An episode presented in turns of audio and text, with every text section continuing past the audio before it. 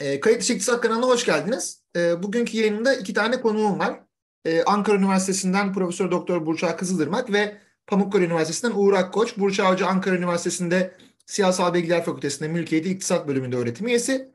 E, Uğur Hoca da e, belki bilmiyorum kayıt dışı iktisat izleyenler Pamukkale yaz seminerlerinden, ekonomi yaz seminerlerinden kendisini tanıyordur. Organizatörlerinden biri diye biliyorum çünkü. O da e, Pamukkale Üniversitesi'nde Uluslararası Ticaret ve Finans bölümünde öğretim üyesi doçent doktor Uğur Akkoç. E, bu, yayına katılmalarının yani bu yayında misafir katılımcı olarak yer almalarının nedeni kendilerinin e, ortak e, yürüttükleri, Burç Ağacı'nın yürütücü olduğu daha doğrusu veya Uğur Hoca'nın da araştırmacı olduğu bir TÜBİTAK 1001 projesi e, kapsamında e, bitirdikleri bir proje anladığım kadarıyla ve bu projenin tabii belli bulguları oluşmuş vaziyette. E, ve iki tane de e, yayına dönüşmüş diye anlıyorum. En azından şu anda değerlendirme safhasında da olsa biri Türkçe biri İngilizce olmak üzere. Kendileri bu projenin e, bulgularını, çıktılarını e, paylaşmak için bizimle beraber e, bugün buradalar ve aslında bu proje de tabii Türkiye ekonomisi için çok önemli bir proje. E, hakikaten de projenin başlığını öncelikle söyleyeyim belki isterseniz. Türkiye'de fiyatlar ve dolaylı vergilerin tüketim eşitsizliğine katkısı. E, dolaylı vergi zaten Türkiye'de çok konuşulan bir konu. E, vergilendirmede malum işte do- doğrudan vergiler, dolaylı vergiler e, diye ikiye ayırıyoruz genel olarak ve e, Türkiye'de de maalesef dolaylı vergilerin e, ağırlığı, göreceli ağırlığı gelişmiş ülkelere göre, OECD'deki gelişmiş ülkelere göre, işte batılı ülkelere göre çok daha yüksek. Bu da tabii pek çok sorun neden oluyor. Mesela kendi alanımdan biliyorum. Kayıt dışı ekonomi, işte vergi kaçırma, e, vergiden kaçınma gibi davranışların ve kayıt dışılığın temel belirleyicilerinden, belki tek belirleyicisi değil ama temel belirleyicilerinden bir tanesi de e, dolaylı vergi yükü ve dolaylı vergilerin toplam vergi e, yükündeki ağırlığı ki hep böyle bütün e, işte hükümet politikalarında, e, planlarında vesaire falan hep anlatılır. Hep söylenir işte doğrudan vergilerin e, o oranını arttıracağız, dolaylı vergilerin oranını düşüreceğiz vesaire diye ama maalesef uzun yıllarda da yapılamayan, e, bir türlü reform edilemeyen bir vergi sistemimiz var ve e, doğru düzgün ağırlığı da düşürülemeyen bir dolaylı vergi yükümüz var maalesef diye. Ben böyle bir girişi yapmış olayım ve siz, e, topu size atayım. Herhalde Uğur Hoca ile başlayacağız önce. E, sonra evet. da Burç Ağacı'ya devam edeceğiz. Buyurun hocam söz sizde. Ee, teşekkür ederim Ceyhun Hocam. Böyle bir imkan verdiğiniz için. Ben de e, böyle çok uzatmadan çok kısaca birkaç temel bulgumuzdan bahsetmeye çalışacağım. Çok özür dilerim. Burada e, sanki ikimiz yapmışız gibi göründü projeyi ama e, Van 100. Yıl Üniversitesi'nden Selçuk Gemicioğlu'nun çok önemli katkılarıyla yürüttük. Yani aslında üçümüzüz. Onu da hani atlamadan devam edelim. Doğru ben de pardon söylemeyi aslında unuttum. Doğru araştırma ekibinde e, araştırmacı olarak Doktor Selçuk Gemicioğlu da var. Aynı zamanda bir de dört tane de bursiyer var diye anlıyorum. Nur Sena Küçüksoy, Emre Yığın, Mehmet Akif Dokumacı, Büşra Kaya. Onların da adlarını söylemiş olalım. Sağ olun. Ee, evet, teşekkür ederim. Ben de şimdi önce e, projeyi desteklediği için TÜBİTAK'a sonra da e, proje ekibinde yer aldığı için Selçuk Hoca'ya teşekkürle başlayacaktım. E, şimdi o zaman doğrudan e, çalışmaya geçelim. E, yani aslında buradaki çalışmalarda bizim çerçeve olarak ana amacımız enflasyon ve dolaylı vergilerin tüketim eşitsizliğine katkısını incelemekte ana amaç olarak. E, çünkü bunun e, aslında birkaç neden olduğunu söyleyebiliriz. Birincisi ekonomik eşitsizlikler evet çok fazla çalışılan bir konu. Hem akademik çerçevede, akademik literatürde hem de kamuoyunda ilgi çeken bir konu ama bu konudaki çalışmalar şunu gösteriyor ki özellikle 2008 kriziyle beraber ekonomik eşitsizlikler de aslında dönüştü. Hem gelişmiş hem gelişmekte olan ülkelerde ülke karakteristiklerine bağlı olarak dönüştü. Gelişmiş ve gelişmekte olan ülkelerde artık gelir dağılımındaki problemlerden ziyade e, servet gibi gelirin diğer biçimleri veya tüketim gibi refah ölçütlerinin dağılımındaki problemleri izlemek e, veya bunların çeşitli alt kırılımlarına bakmak daha anlamlı sonuçlar ifade ediyor. Dolayısıyla eşitsizlik konusundaki aslında algımızı biraz gelir dağılımının ötesine taşımak lazım.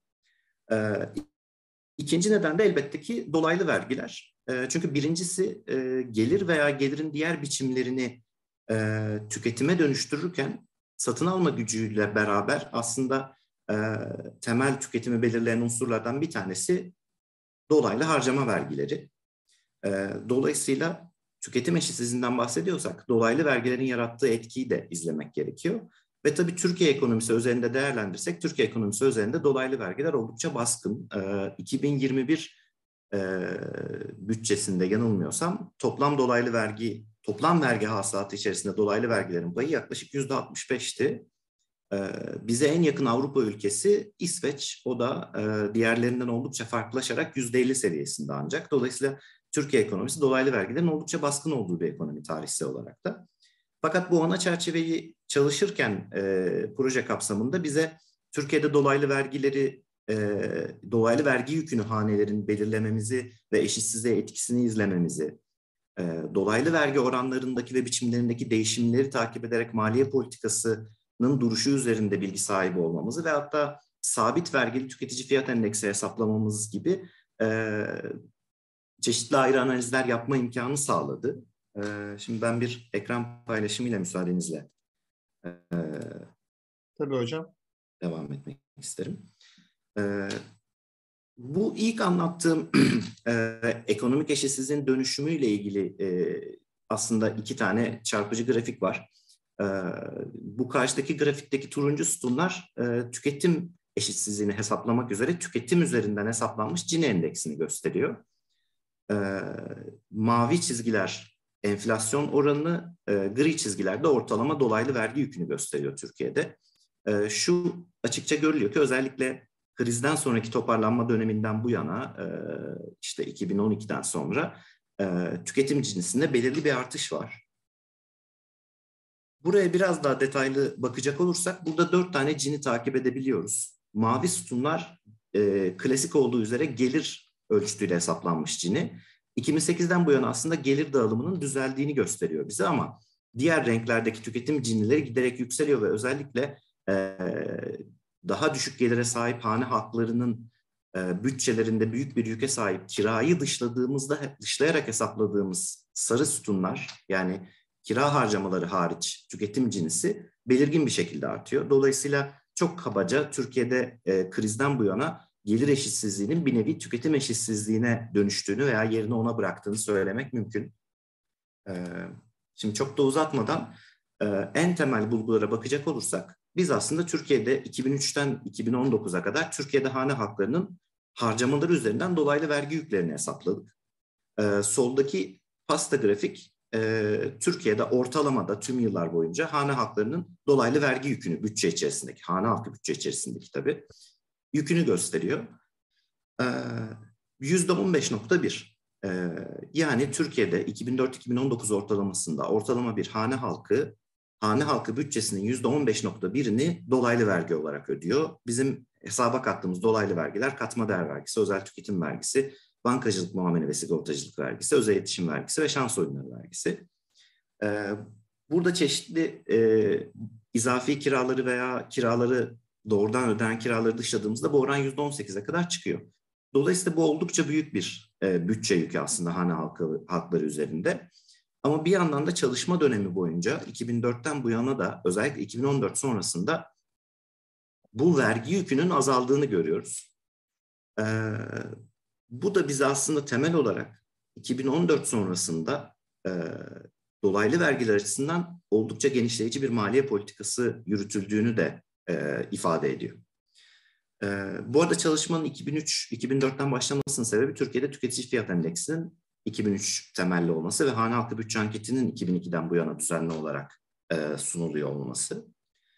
Bir sonraki adımda katma değer vergisinin e, dağılım üzerindeki etkisini artan oranlılık endeksiyle hesaplamaya çalıştık. E, burada üç farklı harcama biçiminin artan oranlılığını yıllar boyunca takip ediyoruz. E, bu grafikten elde edeceğimiz aslında net bir bulgu. E, elbette hangi harcama tipini ele aldığınıza göre pozitif veya negatif tarafta kalması değişebiliyor. Ancak buradaki net bulgu gördüğümüz üzere hangi tüketim e, kalemlerini ele alırsak alalım, nasıl hesaplarsak hesaplayalım. KDV'nin artan oranlılığı önemli biçimde azalmış 2004'ten bu yana. Hocam Ve... pardon tamamen ya artan oran ben anlayamadığım için soruyorum. Ben ben anlamadıysam muhtemelen din, dinleyicilerden de anlamayan olabilir. Artan oranlılık ne demek tam olarak? E, tabii ben bir yandan da çok e, vakit harcamamak için e, hızlı geçmiştim. Artan oranlık aslında şunu ifade ediyor. Daha yüksek gelir veya daha yüksek e, tüketim grupları daha fazla vergi ödüyor mu? Artan oranlık endeksi aslında vergiler üzerinde temelde bu analiz yapıyor. Dolayısıyla bir vergi ne kadar artan oranlıysa dağılım üzerindeki etkisi de o kadar eşitleyici. E, biz bu endeksin özellikle genişleyici maliye politikasını izlendiğini düşündüğümüz dönemden bu yana önemli ölçüde düştüğünü ve bazı harcama tiplerinde negatife geldiğini yani azalan oranlı hale geldiğini görüyoruz. Bu da şu demek ki katma değer vergisinin tüketim eşitsizliği üzerindeki etkisi giderek daha bozucu hale geliyor. Yani progresivitesi azalıyor. Onu evet, progresivitesi azalıyor. Belirgin biçimde azalıyor. Ee, burada çok uzatmamak için özel tüketim vergisini e, grafiğine ayrıca koymadık ama onda da benzer bir trend var. O e, pozitif tarafta kalsa bile onda da 2004'ten bu yana bir düşüş görüyoruz. Ee, tabii burada bir e, şu son endekse geçmeden önce şundan bahsetmek lazım. Biz bu çalışmayı yaparken e, veri kısmını nasıl toparladık? Bu bize başka bir şey de ifade ediyor. E, aslında üç grup veri kullandık. Bir tanesi TÜİK tarafından derlenen e, han halkı bütçe anketleri. Her yıl Türkiye'yi temsil edecek e, nitelikte bir e, hane halkı popülasyonunun tüketim kayıtlarını tutuyor bu veri. E, bunu öncelikle yine e, TÜİK tarafından açıklanan mal ve hizmet grup fiyatlarıyla birleştirdik.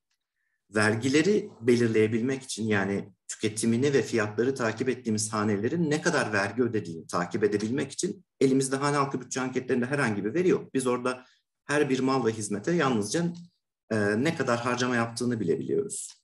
Dolayısıyla burada her mal ve hizmet için e, dolaylı vergi oranlarını belirlememiz gerekiyordu.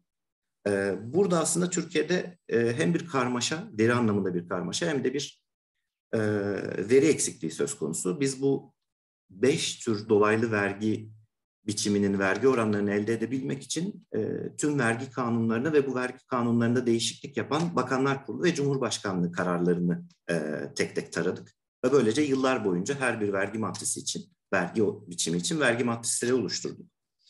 Bu aslında bize bir yandan şunu da gösterdi.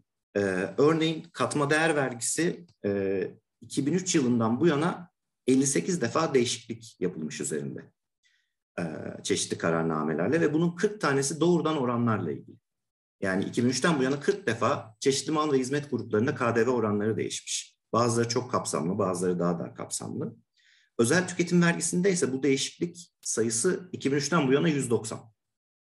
Özel tüketim vergisi zaten ekli sitelerdeki mal ve hizmetler için aslında 6 ayda bir uyarlanıyor ama patikasına baktığımızda bazı yıllarda e, özel tüketim vergisindeki maktu vergilerin yani birim başına alınan e, vergi miktarlarının enflasyonla uyarlandığını görüyoruz ama bazı yıllarda enflasyondan bağımsız bir uyarlama politikası izlendiğini görüyoruz.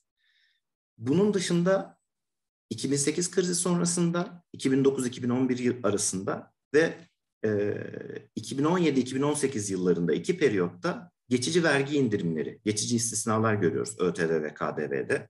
Toplam 7 defa geçici ÖTV indirimi olmuş örneğin. Bu aslında bize bir yandan da şunu ifade ediyor. Ee, Türkiye'de e, çok tartışılmasa da özellikle bu son dönemdeki enflasyonla enflasyona ilişkin veya ekonomik büyüme ilişkin tartışmalarda hep para politikası cephesinden baksak da Türkiye'de özellikle 2008 krizinden bu yana e, maliye politikası etkin bir araç olarak kullanılmış. E, şimdi literatürde e, buna daha çok geleneksel olmayan maliye politikası olarak tanımlıyorlar e, geleneksel olmayan para politikasından bir benzetmeyle Türkiye aslında geleneksel olmayan maliye politikasını dünyada en dinamik uygulayan ülkelerden bir tanesi. Çünkü e, bu kadar baskın bir dolaylı vergiler maliye politikası aracı olarak sıklıkla değiştirilerek e, oldukça dinamik bir maliye politikası izlenmiş. Son olarak e, Eurostat'ın aslında enflasyon endekslerinden bir tanesi de sabit vergili e, tüketici fiyat endeksleri. Bu aslında temelde şunu ölçüyor tüketim üzerinden alınan dolaylı vergiler değişmeseydi tüketici fiyat endeksi ne olacaktı? Bu Eurostat üyesi Avrupa ülkeleri için oluşturulan bir endeks ama Türkiye'de yok. Yani Türkiye'de biz sabit vergi tüketici fiyat endeksi diye bir e, endekse ulaşamıyoruz. E, çünkü bir veri karmaşası var. Bu e, hane halkı bütçe anketleri ve vergiler e, farklı mal ve hizmet sınıflandırma biçimlerine göre tutuluyorlar. Biz en azından bir yaklaşık gösterge olması için bunlar arasında bir dönüşüm anahtarı oluşturarak Türkiye'de 2015 yılından itibaren sabit vergi tüketici fiyat endeksini e, oluşturduk. 2015 itibariyle baktığımızda burada önemli olan tüketici fiyat endeksi ile sabit vergili tüketici fiyat endeksi arasındaki fark ve bu farkın pozitif ya da negatif olduğu. 2015'ten bu yana bu farkın dalgalandığını görüyoruz. Yani pozitif ve negatif olduğu yıllar var. Birinci e, bulgu bu. İkinci bulgu Avrupa ülkelerinde e, bu fark en fazla yarım puan, yüzde yarım puan. Bizde e, oldukça yüksek. Yani bu bize bir yandan da maliye politikasının vergi üzerinden dinamik şekilde uygulandığını gösteriyor. E, son olarak örneğin 2019 yılındaki 2021'deki vergi indirimleriyle beraber muhtemelen bunun devam etmiş olmasını bekliyoruz. 2019 yılında aradaki fark negatif. Oldukça güçlü bir şekilde negatif. Yani tüketici fiyat endeksi 177.82'ye ulaşmışken tabii biz 2014 yılında e, bu endeksi 100'e eşitleyerek bunu oluşturduk. Sabit vergili fiyat endeksi 179.65'te yani 2019 yılında vergilerdeki değişiklik, dolaylı vergilerdeki değişiklik endeksi önemli ölçüde aşağıya çekmiş. Dolayısıyla bu dolaylı vergiler aracıyla yürütülen maliye politikası bir yandan da enflasyonla mücadelenin bir aracı olarak da kullanılmış e, şeklinde düşünmemize neden oluyor. E, ben böyle çok da uzatmadan hızlı bir şekilde toparlamaya çalıştım. E, hocam bundan sonrasını Burç Hoca'ya devredeyim. Buyurun Burç Hocam. Teşekkürler. Ee, şimdi Uğur Hoca'nın vurguladığı maliye politikası ve para politikası enflasyonun belirlenmesinde çok etkili. Ee, bu çok önemli fakat elimizdeki bir literatürde egemen olan yaklaşımlar, yöntemler bu ikisini karşılaştırmamıza önem, e, olanak vermiyor. Yani işte Uğur Hoca diyor ki çok maliye politikası çok güçlü bir şekilde kullanıldı dolaylı vergiler üzerinden ama bunu nasıl karşılaştıracağız? Bizim enflasyon ve e, eşitsizlik üzerindeki etkilerini karşılaştırabilir miyiz diye merak ettik ve e, pek de e, literatürde e, çok karşılaşılmayan bir yöntem geliştirdik.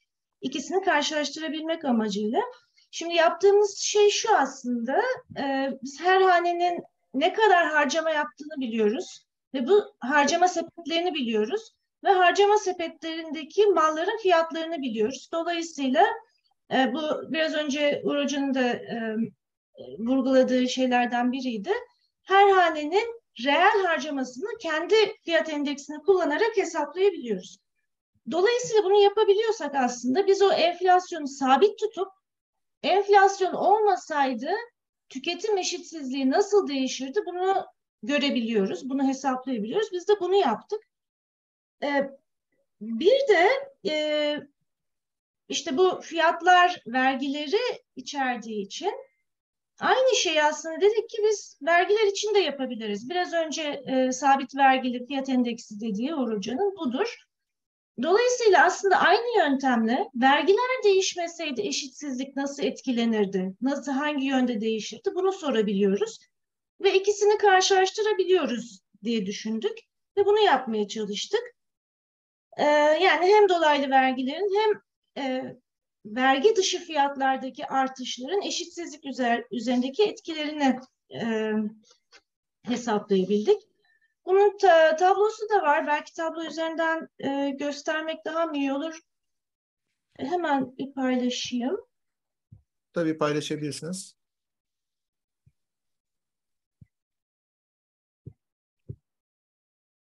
Bu değil.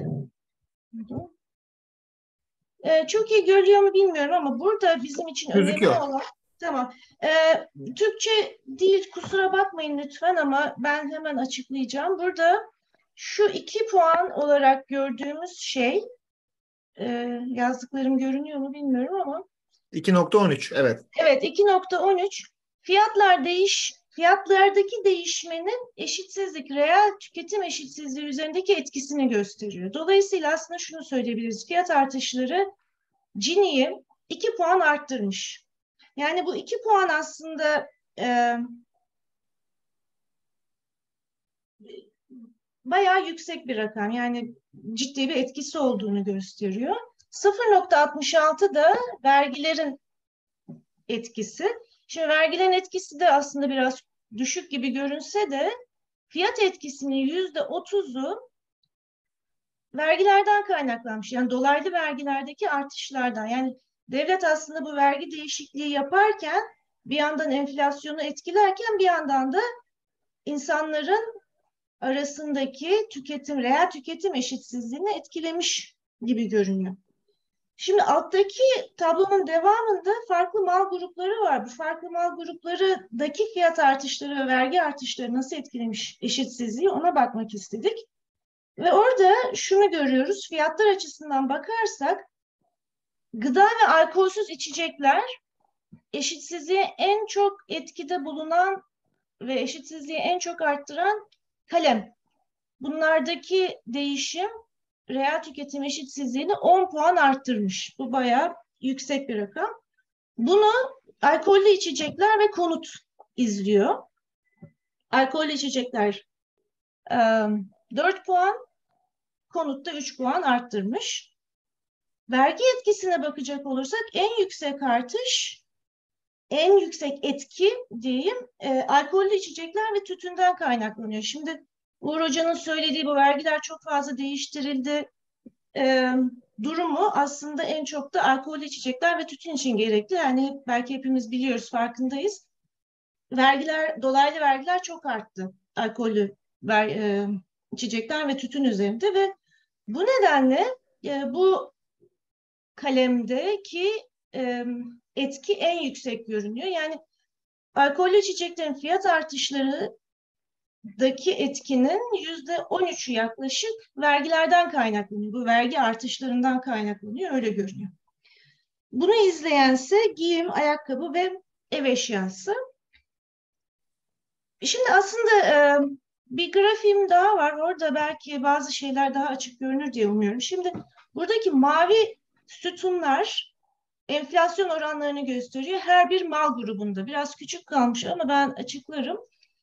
Ee, sarılar vergilerdeki değişimi gösteriyor. Şu e, fiyat artışının en yüksek olduğu kalemler, şunu gösterebilirim örneğin. Pardon.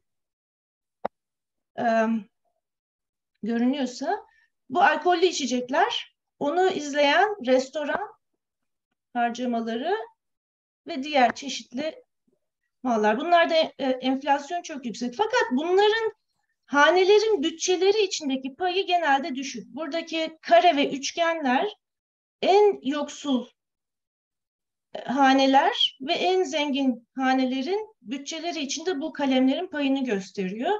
Üçgenler en yoksul, kareler en zengin hanelerin bütçeleri içindeki pay. Hepsi içinde aslında bu üç kalemin payı düşük. Ama işte enflasyonun en çok yüksek olduğu alkollü içeceklerde e, düşük gelirli hanelerdeki payı daha yüksek zenginlere göre. Enflasyon açısından baktığımızda bu üç kalemi izleyen kalemler gıda harcamaları, gıda harcamaları ve e, ikincisi bir sonraki de sanıyorum konut Evet, konut, konut harcamaları. Onlar da şunlar. Şimdi bunlara baktığımızda gıda ve konut aslında çok önemli çünkü bunlar temel tüketim dediğimiz mallar ve hanelerin ister zengin olsun ister yoksul olsun e, bütçeleri içindeki payları çok yüksek. Şimdi e, orada belki rakamlar çok net görünmüyordur ama örneğin gıda ve alkolsüz içeceklerin payı yoksullarda yüzde 41 ama zenginlerde yüzde 19. Dolayısıyla bu kadar enflasyonu yüksek ve yoksulların bütçesi içindeki payı yüksekse bunların gelir dağılımı, e, tüketim dağılımını olumsuz etkilediğine şaşırmamak gerekir. Çok benzer bir şekilde konutun e, daha yoksullarda en e, en yoksul olan hanelerde yüzde 33, en zenginlerde yüzde 26 bütçe içindeki payları. Aynı şekilde hatta toplam olarak bakalım bu iki kalem daha fakir olanların bütçesinin yüzde yetmiş beşini oluşturuyor. Zenginlerin ise yüzde kırk beşini oluşturuyor ve bunlar da bu kadar yüksek enflasyon olması gelir da, e, tüketim dağılımını çok olumsuz etkiliyor ne yazık ki. E, bunu hani bir bulgularımızın açıklaması olarak vurgulamak istedim. Bir diğer belki çarpıcı e, bir şey bu grafikte vergilerle ilgili. Şimdi Uğur Hoca söylemişti pek çok kalemde vergiler düşürüldü bir politika aracı olarak ama bir tanesinde çok arttırıldı. Onu da yine burada görürsünüz şu um, alkollü içecekler ve tütünde. Enflasyonla karşılaştırdığımızda enflasyona ne kadar çok bu dolaylı vergilerin ne kadar katkıda bulunduğunu gösteriyor bu kalemde. Yani enflasyon içinde dolaylı vergilerdeki değişimin etkisi en çok bu kalemde görünüyor. Dolayısıyla e, ve yine bu e, ver, ha, daha yoksul kesimin bütçesi içinde daha yüksek paya sahip olduğu için bu kalem yine eşitsizliği arttırıcı yönde etkide bulunmuş. Şeye bakalım, vergilerin düşürüldüğü kalemlere bakalım. Örneğin giyim var, e, ev eşyaları var, sağlık var, e, ulaşım var, restoran ve oteller var. Bunların hepsinde e, dolaylı vergiler düşürülmüş negatif eksende ve bunların hepsinde de şunu görüyoruz. Bunlar zenginlerin bütçesinde daha fazla paya sahip fakirlere göre. Dolayısıyla e, hükümetin hem vergi arttırımları hem vergi azaltım, azaltımları eşitsizliği arttırıcı yönde etkide bulunmuş görünüyor.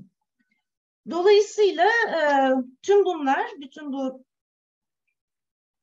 analizler bize şunu gösteriyor ki bu dönem boyunca 2003-2019 dönemi boyunca vergiler hanelerin karşılaştığı enflasyon aracılığıyla reel tüketim eşitsizliğini bozucu etkide bulunmuş ve bu e, bozucu etki bu enflasyonun bozucu etkisinin büyük bir kısmını oluşturuyor. Şimdi farklı yöntemler izledik.